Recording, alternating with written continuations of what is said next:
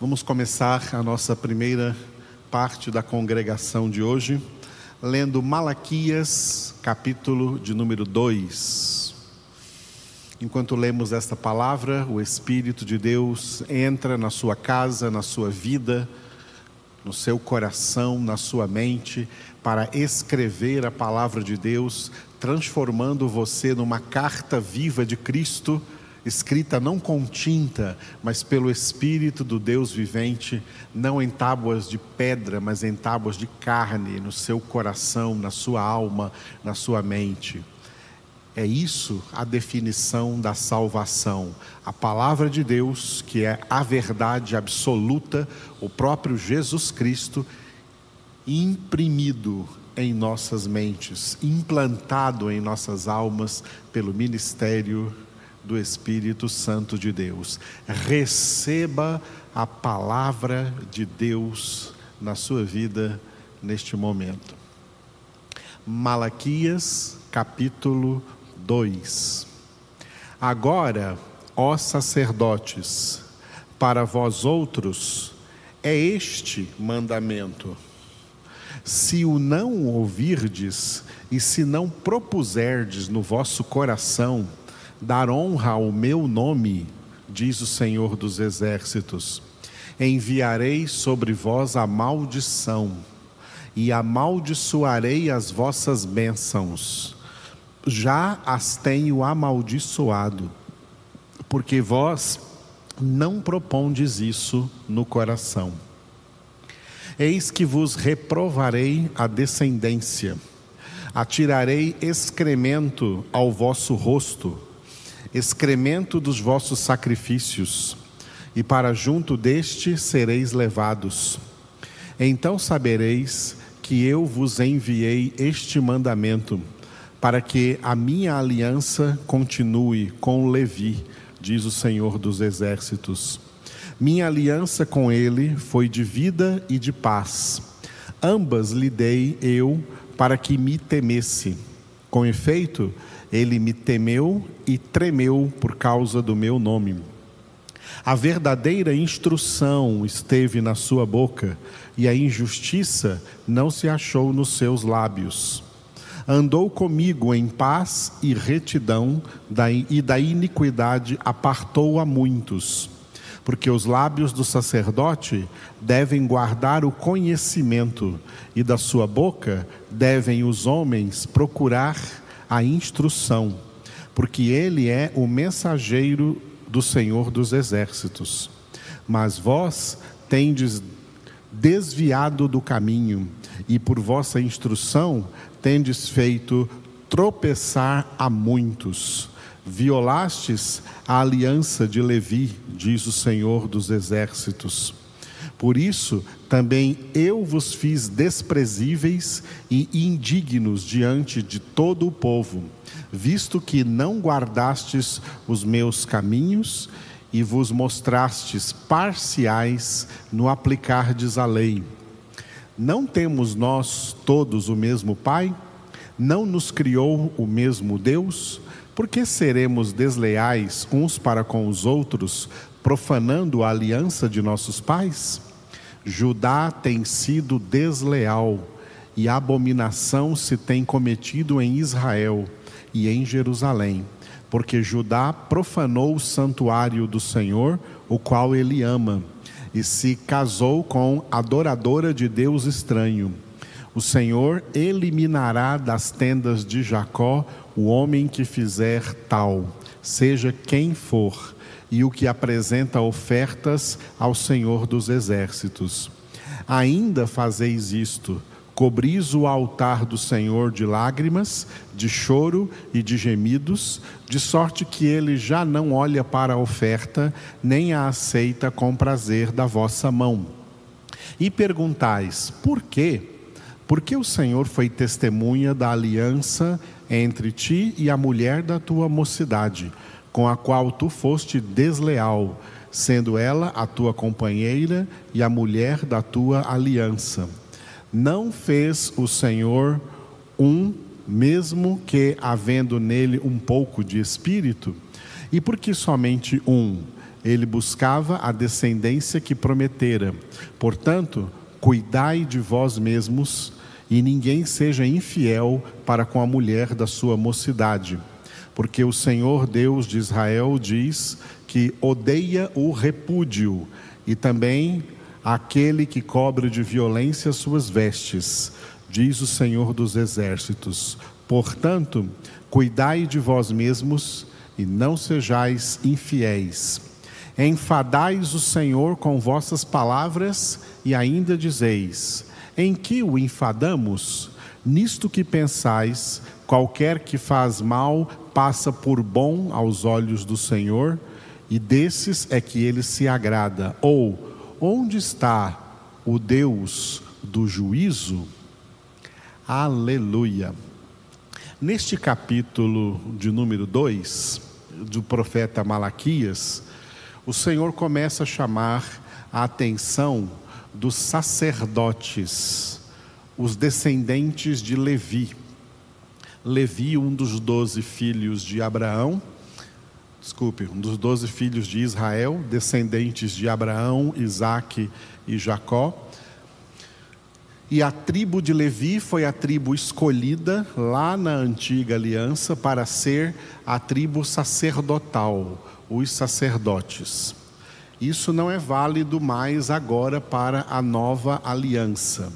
Mas os sacerdotes da antiga aliança, eles tinham diante do povo um ministério que corresponde hoje na nova aliança ao ministério pastoral, ao ministério dos pastores. E o ministério dos pastores foi muito bem descrito, muito bem descrito através do que o Senhor falou aqui acerca do ministério dos sacerdotes no Antigo Testamento. Quando o Senhor falou acerca de Levi, Levi, em, no versículo de número 4, ele disse assim: ó, Então sabereis que eu vos enviei este mandamento para que minha aliança continue com Levi, diz o Senhor dos Exércitos. Levi, que foi o representante dos sacerdotes da antiga aliança, ele agora, na nova aliança, passa a ser o representante dos, sacer, dos pastores, daqueles que exercem diante do povo de Deus o ministério pastoral, o ministério de pastor. Deus disse assim no versículo 5 acerca de Levi: Minha aliança com ele foi de vida e de paz. Ambas lhe dei eu para que me temesse. Com efeito, ele me temeu e tremeu por causa do meu nome. Olha que bom testemunho Deus, o próprio Deus deu de Levi, tá?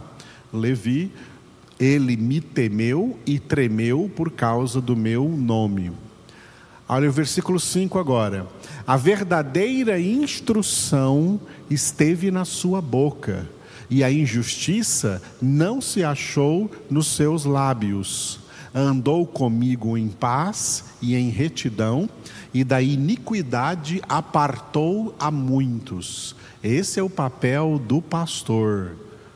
A verdadeira instrução tem que estar na boca do pastor. E a injustiça nunca se deve achar nos seus lábios. O pastor é alguém que anda com Deus em paz e em retidão e aparta muitas pessoas da iniquidade. Por quê? Versículo 7. Porque os lábios do sacerdote, vamos trocar aqui a palavra sacerdote agora pela palavra pastor. Porque os lábios do pastor devem guardar o conhecimento, e da sua boca devem os homens procurar a instrução, porque ele é mensageiro do Senhor dos exércitos.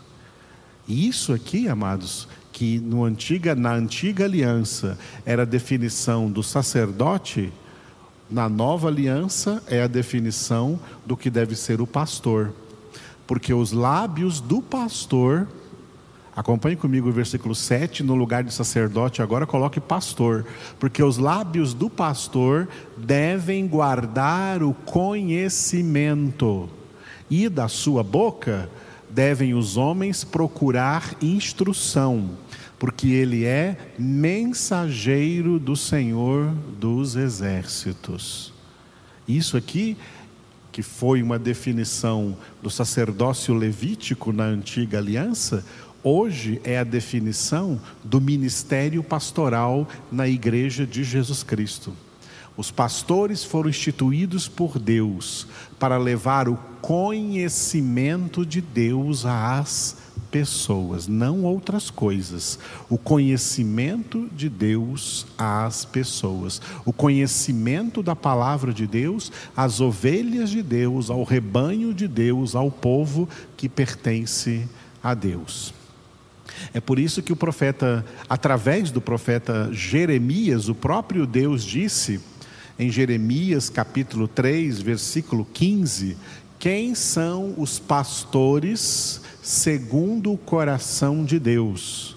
Jeremias 3,15, você vai ler lá que pastores segundo o coração de Deus são aqueles que apacentam o rebanho de Deus com conhecimento e com inteligência. Quando pastores não têm conhecimento, sabedoria, instrução para ensinar o rebanho de Deus, são falsos pastores. Porque no lugar do verdadeiro conhecimento, eles vão ensinar heresias e vão ministrar sobre as pessoas bênçãos enganosas. Entenda o que é bênçãos enganosas, como também, uma palavra mais forte, bênçãos amaldiçoadas que são essas às quais Deus se referiu, chamando a atenção dos sacerdotes aí na época do profeta Malaquias, no versículo 2. Acompanhe comigo mais uma vez o versículo 2 desse capítulo 2 de Malaquias. Malaquias 2:2. Deus disse aos sacerdotes na, da época de Malaquias o que muito bem também ele está dizendo a muitos que estão por aí hoje com título de pastores, com título de bispos, com título de apóstolos e também com título de padres, com título de papa. É isso que o Senhor diz, ó. Se o não ouvirdes e se não propuserdes no vosso coração dar honra ao meu nome, diz o Senhor dos exércitos, enviarei sobre vós a maldição, e amaldiçoarei as vossas bênçãos. Já as tenho amaldiçoado, porque vós não propondes isso no coração. Talvez você nunca tenha ouvido falar disso, de bênçãos amaldiçoadas porque são bênçãos que se apresentam diante do povo como se fosse coisa boa, como se fosse bênção, mas são bênçãos amaldiçoadas pelo próprio Deus. Deus amaldiçoa as bênçãos de falsos pastores de falsos sacerdotes, de pastores que estão aí colocados como pastores, que são é, agraciados, digamos assim, pelas suas denominações, com ordenação pastoral, recebem o título de pastores para escrever PR antes do nome, PR fulano de tal, pastor fulano de tal, ter o título de pastor fulano de tal, mas não é para a glória de Deus, não é para a honra do nome de Deus, é para a honra da denominação ou para a honra da pessoa, da própria pessoa que está sendo honrada com esse título, através do qual a honra dela também é comprada, para que ela seja obrigada a honrar a denominação e o chefe da denominação que o honrou, dando a ele o título de pastor. Pastor é chamado por Deus para ser uma boca que transmita a verdadeira instrução, o verdadeiro conhecimento de Deus, a verdadeira palavra de Deus. E é assim que nós, verdadeiros pastores, honramos o nome de Deus, honramos o nome do Senhor, anunciando a Sua palavra e não ensinando mentiras, ensinando heresias e para e para convencer as pessoas de que essas heresias são doutrinas de Deus, não são heresias, tá? recheá-las de ministrações de bênçãos, dizendo que são abençoadores, que estão abençoando as pessoas. O que Deus está falando aqui, neste versículo 2 de Malaquias 2, é que Deus mesmo amaldiçoa essas bênçãos. Essas bênçãos, bênçãos que vêm de hereges, bênçãos que vêm de falsos pastores, falsos bispos, falsos apóstolos, falsos sacerdotes Bênçãos que vêm desses falsos pregadores são bênçãos amaldiçoadas pelo próprio Deus, porque eles não são pessoas que propõem no seu coração dar honra ao nome de Deus. São pessoas que se servem do nome de Deus, se servem do nome de Jesus, se servem da palavra de Deus para honrar a si mesmas para angariar honra diante dos homens, para tornar célebre e famoso o seu próprio nome.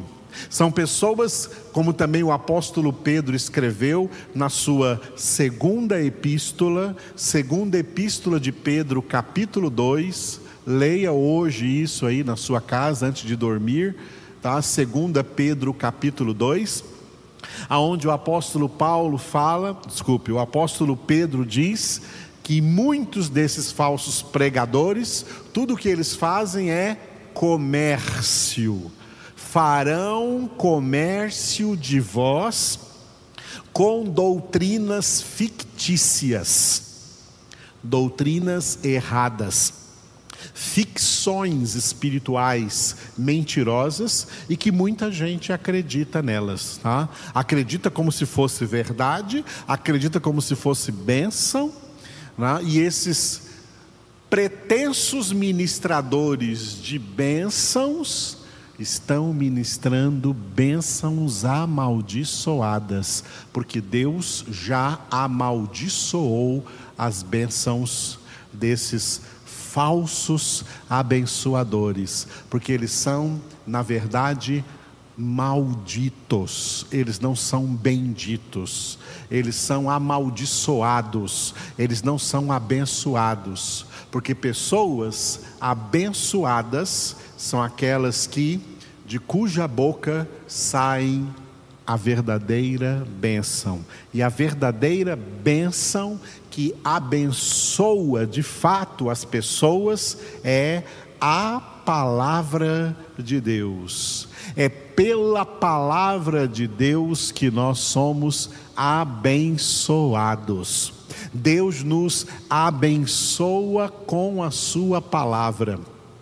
Jesus disse em João 15,3, por exemplo: Vós estáis limpos pela palavra que eu vos tenho falado. É pela palavra que nós somos abençoados. É pela palavra que nós somos santificados. Por isso Jesus, Jesus orou por nós em João 17, 17. Santifica-os na verdade. A tua palavra é a verdade.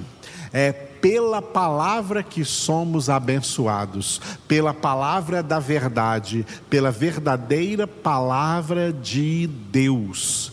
e não por profecias ou determinações inventadas por hereges, que através dessas invenções manipulam as consciências, manipulam as mentes das pessoas, enganam as pessoas, pessoas que também são enganadas por falta do verdadeiro conhecimento da palavra, porque quem tem o verdadeiro conhecimento da palavra não cai nessas heresias e consegue enxergar como as bênçãos desses pretensos abençoadores são bênçãos falsas, são bênçãos amaldiçoadas por Deus. Volte-se ao Senhor, volte-se à palavra de Deus. Medite na palavra de Deus, de dia e de noite. Tenha na palavra de Deus o seu prazer. Jesus é a palavra de Deus. Por isso, Jesus é a verdadeira bênção com a qual o Pai já nos abençoou. Não caia nas falsas bênçãos dos hereges, porque são bênçãos que o próprio Deus já amaldiçoou. Ore comigo. Obrigado, Senhor, por esta palavra tão forte que o Senhor nos ensinou hoje em Malaquias capítulo 2. Obrigado por essa palavra de alerta, de exortação para nós, para entendermos que toda bênção verdadeira do Senhor para nós é bênção em Cristo Jesus, na pessoa do teu Filho Jesus. Jesus que é o teu verbo, Jesus que é a tua palavra viva e eficaz, que o Senhor escreve nas nossas mentes pelo ministério do Espírito Santo.